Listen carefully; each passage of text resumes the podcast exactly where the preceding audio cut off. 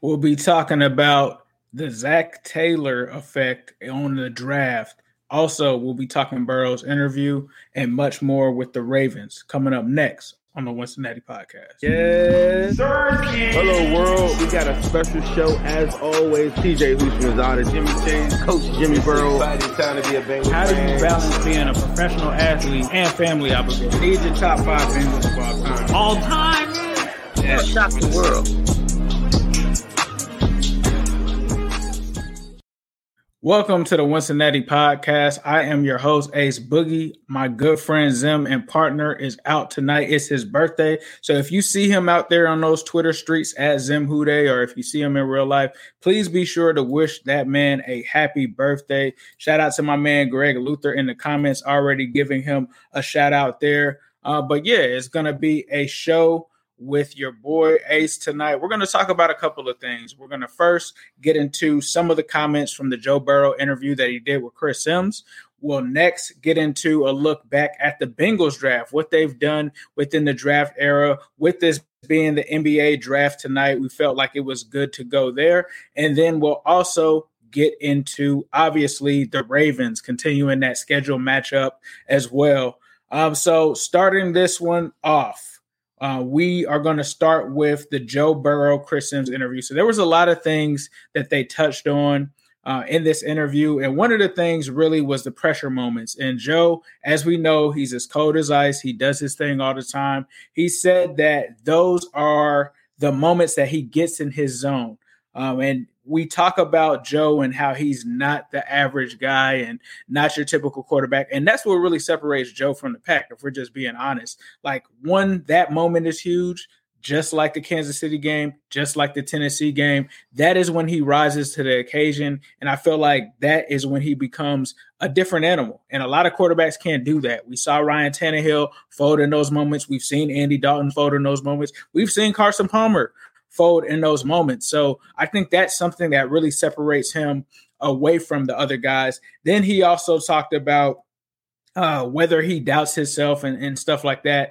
And he said that there were definitely times that he thought about updating his resume. So, like, you go back to the Ohio State, that's probably a year where he kind of thought and had some doubts about himself, especially in the situation that he was in there. You think about the injury and things of that nature. So this is a guy that not only has a ton of confidence, but is also human. He also has that uh, that side of him as well.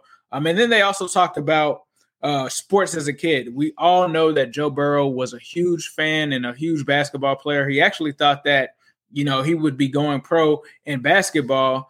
Uh, but that is something that he has definitely shared an interest in. So he kind of expounded on that in this interview as well. I think that it was just a dope interview because you got to connect with Joe Burrow and see sides of him that you may not have seen in other interviews. Uh, sides of him being confident, sides of him being uncomfortable. So I think all in all, it's a great interview. You should definitely check it out. I believe it's on the Chris Simms Unbuttoned uh, podcast. So definitely check that out.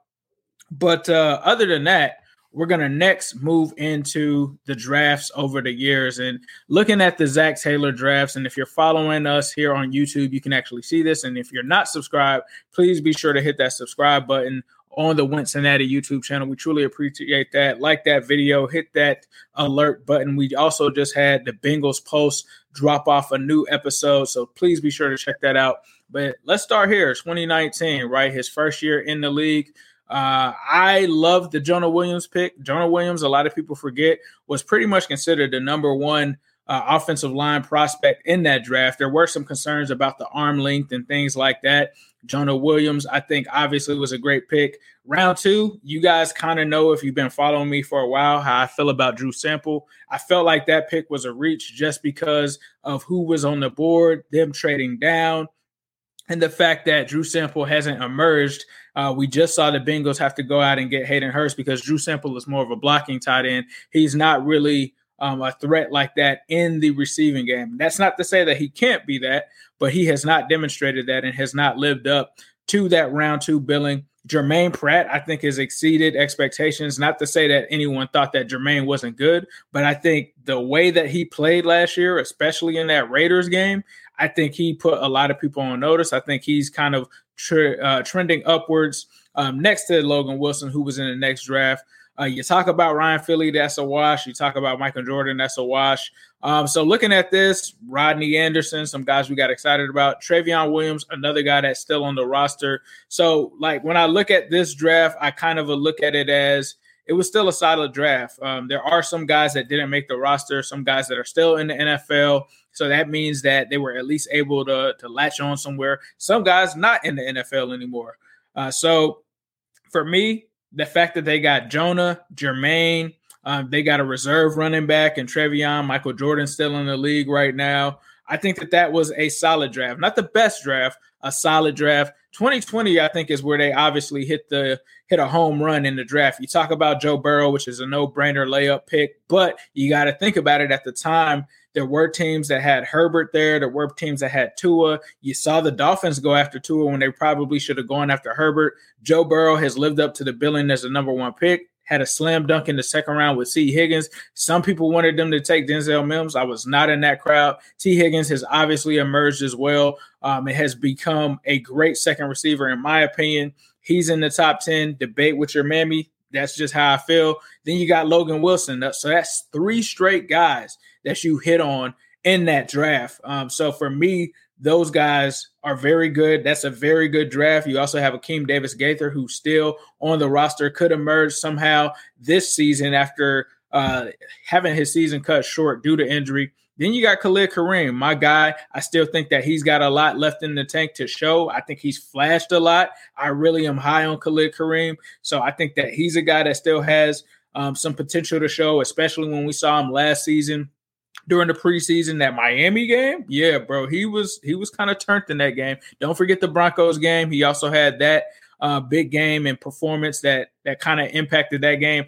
Then you got Hakeem Adeniji, um, who's also on the roster, good reserve guard or tackle. So he has uh, definitely got some playing time. They've got a lot of snaps out of this class. Like when you look at 2019 in comparison to 2020, 2020 is head and shoulders better, I think, than that class overall because all of these guys are still on the roster, right? Markus Bailey, he had some uh some uh, plays in here and there last year, so when I look at that draft, I really see a very solid draft in the Zac Taylor era. Then you get to 2021. This is just the previous year. Obviously, they knocked that out of the park with Ja'Marr Chase. Jackson Carman is looking to take a big role this year uh, at that left guard position. So I think there is some question marks, but I'm pretty confident on Jackson Carman. I think that he can really do some things. He showed some things in the run game. Didn't give up any sacks. I know people are going to say was it wasn't a huge sample size. It wasn't about a thousand snaps, but when he was in, I feel like he showed up. Joseph Ossai, this was a guy that looked like a top 10 pick in the preseason. I think that he can really uh, improve on that and, and really is going to be huge for this team this upcoming season. You talk about Cam Sample. This was a guy that flew under the radar, really contributed to the defensive line, really has carved out a role. I think he's going to be competing with Khalid Kareem this season for snaps. I'm not sure if they're going to use him inside or not. Tyler Shelvin, we haven't seen much of because we have so many nose tackles. Um, it's a big year, I think, for him to kind of step up and have a role there. D'Ante Smith is another guy who really flashed at the guard position, uh, kind of a prospect kind of guy, but still has shown flashes that I think this dude potentially could be a starter shortly. Like if it comes around and the Jonah deal is too much for them, D'Ante Smith, I think, is a guy that they potentially look at. Evan McPherson, you could make a case that this guy was the second best rookie after Ja'Marr Chase uh, on this draft class. Obviously, did his thing last year, sent the Bengals to the playoffs with his foot. Uh, then you got Trey Hill, you got Chris Evans, who I'm huge, hugely high on, especially wanting to see how they're going to use him this season. Then you got Wyatt Hubert, who we didn't get to see because he had the injuries. And then 2022, I really like the draft that they had here. Uh, where uh, we've got Jeffrey Gunter, we got Tycen Anderson, Cordell Volson, Zachary Carter, Cam Taylor Britt, Daxton Hill. You know what it is. So for me, I think that these drafts, Zac has really put together some very solid drafts um, and things that we can really depend on. They've been kind of the main uh, parts of this team. You take those drafts, you take the free agency, and I think that those things together end up bringing this nucleus of the Bengals. And these guys are still in some of their early years. So that means that we're only going to see them get better. We're only going to see them draft more guys and insert them into this nucleus of what they've done with success in the draft and what they've done with uh, guys in free agency. And I think that they've just done a great job in terms of that. Uh, so next, uh, summertime is coming around. That means that you got to get your teeth fixed. You got to get those pearly whites, especially when you're sitting in a 4K camera. You got to get those teeth right. You got to get those smiles right. If you're missing any teeth, I used to have a missing side tooth at one point. We all lose them. Uh, please be sure to check out Pierce Dental Group. They're located in downtown Cincinnati in the Fountain Square. They do great work over there. This guy's work with Burrow. This guy's work with T. All of these guys. So if you're looking to get some dental work done in Cincinnati, please be sure to check them out. So, next, we're going to talk about our week five opponent uh, with this uh, schedule breakdown, and it's the Ravens. It, it's really been the Ravens. The Ravens, from my perspective, they've had some beef with us, it seems like this entire offseason. It seems like they haven't really given the Bengals a lot of credit for beating them uh, twice, not just once, twice. Joe Burrow going into M&T Stadium uh, setting a record, you know, best passing performance ever in M&T history. Like that's better than Peyton, better than Tom Brady. But they haven't really been given the Bengals uh, that much credit for that win. They claim injuries and things of that nature. And yeah, that's true. Like they've had a lot of guys on the IR and on uh, go down and all of that. It's cool, but let's just be real. If we're being real about the first matchup, right? They were missing their running backs, which in my in my opinion, the system is what makes their running backs, not the not the other way around, right? They still finished top five in rushing last year. So let's just start there. The other guy that they were missing, in my opinion, is Marcus Peters, right? Sure, huge part of that secondary, but they were not without Marlon Humphrey. They were not without any of their safeties. They still had uh, their nickel corner.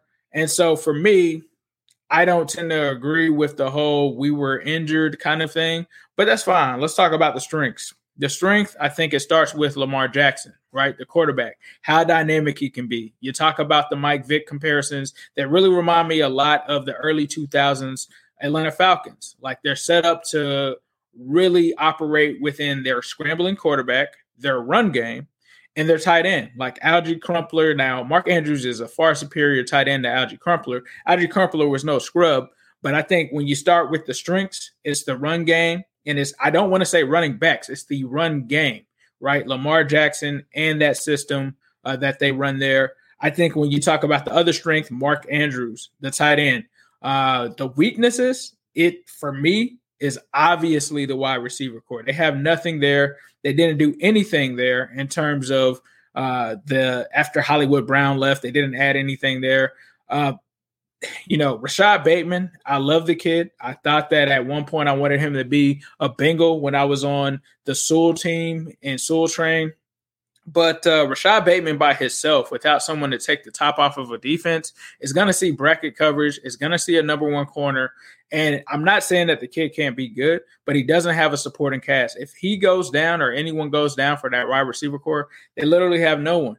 Uh, so for me, that's a huge weakness for them. The strength, I think, goes back to the secondary. They do get Marcus Peters back. They do get uh, these other guys that they've added into the secondary. You talk about the safety position. You talk about additions that they had in the draft with Kyle. So, sure.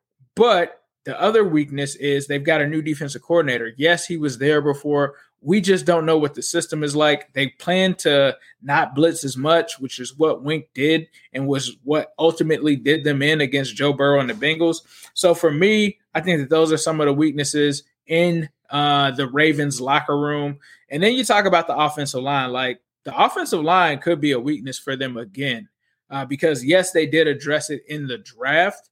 However, they didn't really get guys that you feel comfortable with outside of Linderbaum that you could plug in right away. Like if you take Linderbaum out of it and you look at the rest, the other guys are like project guys and, and guys that you're not comfortable putting in day one. The offensive line for the Ravens was a serious issue for them last year. That is why they opted to try to put so many resources into fixing it. They're hoping that Ronnie Stanley comes back, which this guy has not played a game in almost one and a half seasons. I think I believe in 20 20. He only played six games, didn't play any last year, to my knowledge. So that was an issue for them as well. The offensive line, I'm not sold on because Ronnie Stanley, number one, has to prove that he can stay healthy. You have to also prove that Linderbaum can play in that scheme, which he, you know, didn't really play in that scheme before. It's a completely different scheme than what he was used to with the zone scheme, which is what the Bengals run. They've got a gap scheme over there. Uh, that's going to be a beast for him to go against guys like DJ Reader and, and guys like that in that scheme. So that's going to be interesting. So yeah, I probably put the line there. But the matchups that I like, uh, DJ Reader versus Tyler Linderbaum. I know a lot of people were in the Linderbaum hive. Uh, I understand why, but I love the DJ Reader versus Linderbaum matchup. Uh, you also talk about Lamar Jackson versus Logan Wilson. That got spicy at times last season. I love that matchup. Uh, Lamar Jackson against our defense in general. I feel like the zero look really threw him off last season. Joe Burrow against that Ravens defense. I mean, it's been a lot of chirping. You got to remember, they said that they were putting red dots on Joey B. I think the red dot is going to be on them. Um, and then you also talk about how can we not talk about the Ja'Marr Chase versus Marlon Humphrey? Zim is out here taking pictures with Marlon Humphrey, letting him know about that 200 plus that Chase put on his head. So for us, I think that those are the matchups that we're probably looking at. Uh, but yeah, it was a great, great uh, matchup, I think, for us on both of those ends. I'm looking forward to seeing it continue. If I had to guess, I would probably expect us to split with the Ravens. However, I don't think that this is a situation where the Bengals should be the ones that are worried about the Ravens. I think it's the other way around, honestly. Uh, but with that being said, let's get into a word from our sponsor, Midwest Best Barbecue, some of the best wings in the city. Uh, so go ahead, we'll, we'll, let them go ahead and take this away.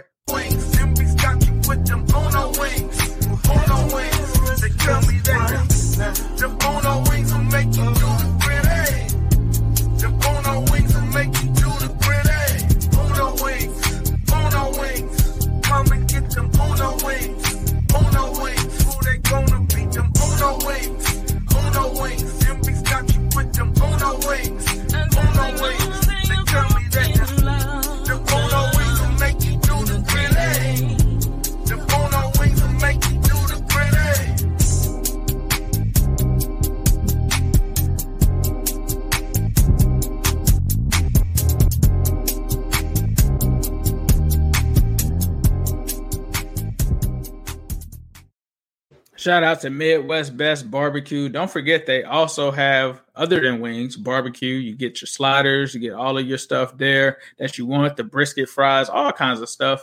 Uh, but yeah, shout out to them. They're located in Loveland, 669 Justice Court.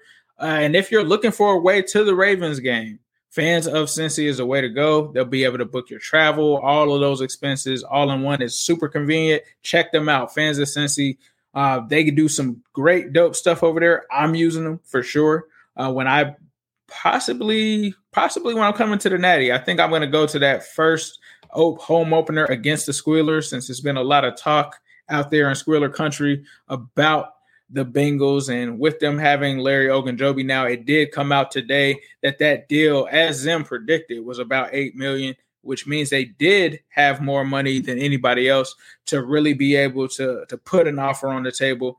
Uh, but yeah, I'd love to see that. Can't wait to see it, especially to see the difference between Kenny Pickett and Joe Burrow, because I'm hearing there's not a difference. There's there's really not a difference. That is what we heard about that. Uh, but let's talk about the training camp schedule. The rookies are scheduled to report about a month from now, July 23rd. So they will be there several days before the veterans. The veterans will report July 26th.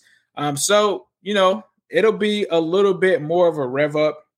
I think that we'll get to see uh, more how this offense is going to really dictate itself. You'll actually get to be able to see guys in pads and things like that, other than guys in shorts, which really doesn't say much about that. And we'll have to see how this Jessie Bates situation plays itself out. Will he be there? Uh, I'm not sure. We'll have to see how those things end up working out. I don't think it's a situation where you should be worried, but for me personally, this is a point in the season where I get kind of excited. I like to hear about what battles are happening in training camp, what things are going on there. So for me, I think it's exciting because you get to see how Joseph Ossai is progressing. You get to see how Chris Evans is kind of essentially uh, getting better and how he's going to be utilized. You get to see who's running with the first team, second team. So I've got eyes on Joseph Ossai, Dax Hill, uh, just guys that I'm kind of thinking about from that perspective. I'm almost I'm also interested in the wide receiver position. Like, is this going to be a year where uh, we have Taylor out there? Like, I really want to know who that fourth wide receiver option is. And for me, I think that it's just going to be an interesting time overall. The veterans will be there a few days later. Um, so I'm looking forward to that.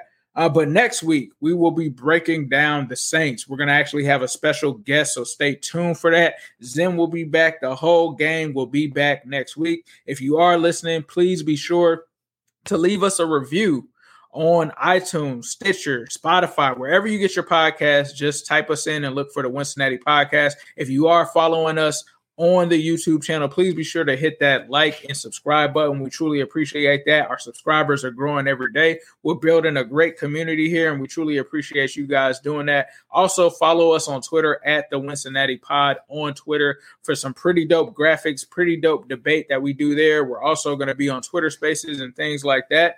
So, yeah, uh, let's definitely be sure to uh, hit us up on those. I'm sorry, I was seeing some comments there uh, talking about uh, Diddy had some of those G Funk wings and they were A1 for sure, for sure, bro.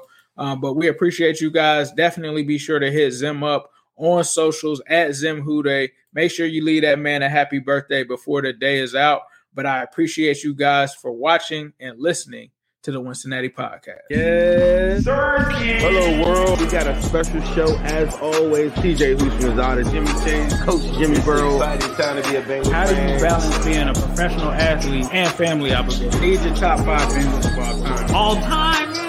Yeah. Shock the world.